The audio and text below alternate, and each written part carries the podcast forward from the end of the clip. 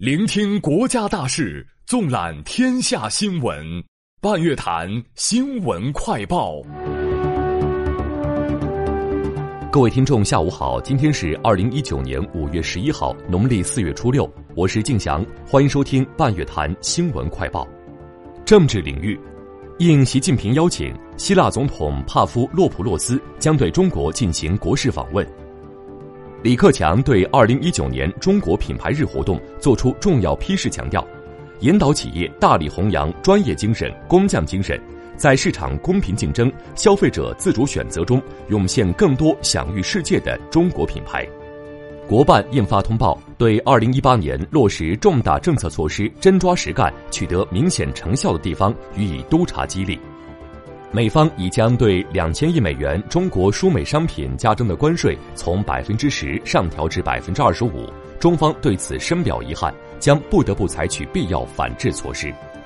教育领域，中央财政下达二零一九年改善普通高中学校办学条件补助资金五十四点二亿元，比上年增长百分之九点五。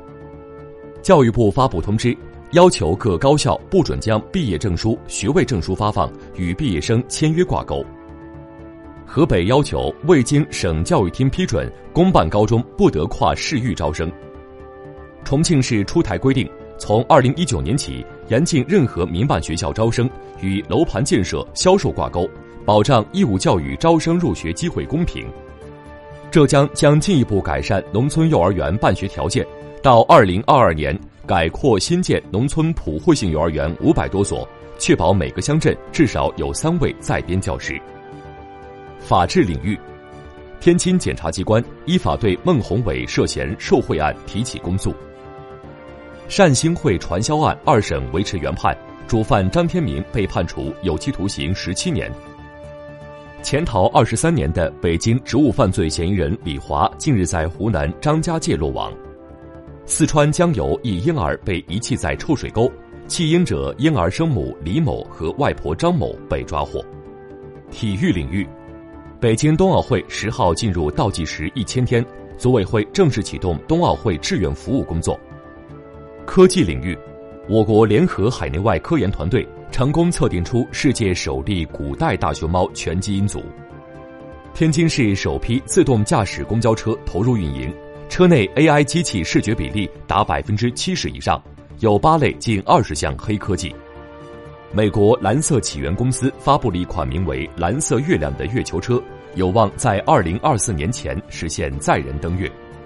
民生领域，司法部就城市公共交通管理条例征求意见稿公开征求意见，旨在进一步完善城市公共交通运营机制，强化运营安全保障。国家外汇管理局新闻发言人表示，二零一九年一季度，我国国际收支保持基本平衡。中国地震局消息，我国地震科学实验场建设进展顺利，已在实验场新增观测站三百六十个，并积累了一批观测数据。国家邮政局十号发布公报，二零一八年邮政行业业务总量首破万亿元，快递量突破五百亿件。市场监管总局十号就西安奔驰漏油事件及相关问题约谈奔驰，要求积极妥善解决消费者诉求。凯奇莱案卷宗丢失等问题调查结果公布，后续工作取得进展。最新发布的公报显示，一九八零到二零一八年，中国沿海海平面上升速率为每年三点三毫米，高于同时段全球平均水平。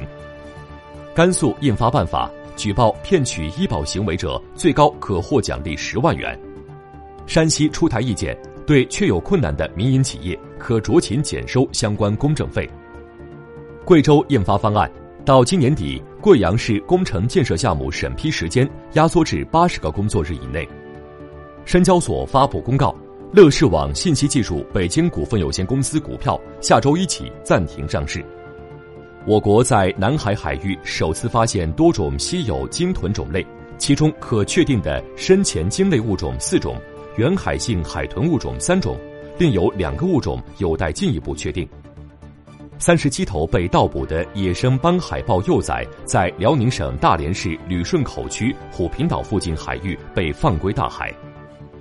近日，九十二岁的陈泽凤婆婆将亲手缝制的二百一十双鞋垫送给陆军某旅官兵，她花了一年多的时间，一针一线缝制鞋垫。她说：“想为战士们做点自己力所能及的事情。”国际方面，土耳其总统埃尔多安说：“正式加入欧盟是土耳其的战略目标，土耳其将为此加快多个领域改革。”日本宫崎县十号上午发生六点三级地震。宫崎县大部分地区震感强烈，目前尚未有人员伤亡和财产损失报告。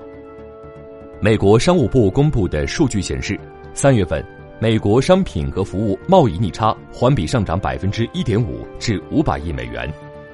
也门政府军在也门南部达利阿省与胡塞武装发生激烈交火，导致双方十六人死亡。美国朝鲜政策特别代表说。美国对朝鲜重返协商道路的大门依旧敞开。伊拉克警方说，伊首都巴格达东部萨德尔城遭自杀式爆炸袭击，造成至少八人死亡，十二人受伤。美国研究人员开发出一种环保植物性材料，其隔热性能优于聚苯乙烯泡沫塑料，未来有望成为制造一次性咖啡杯等用品的替代材料。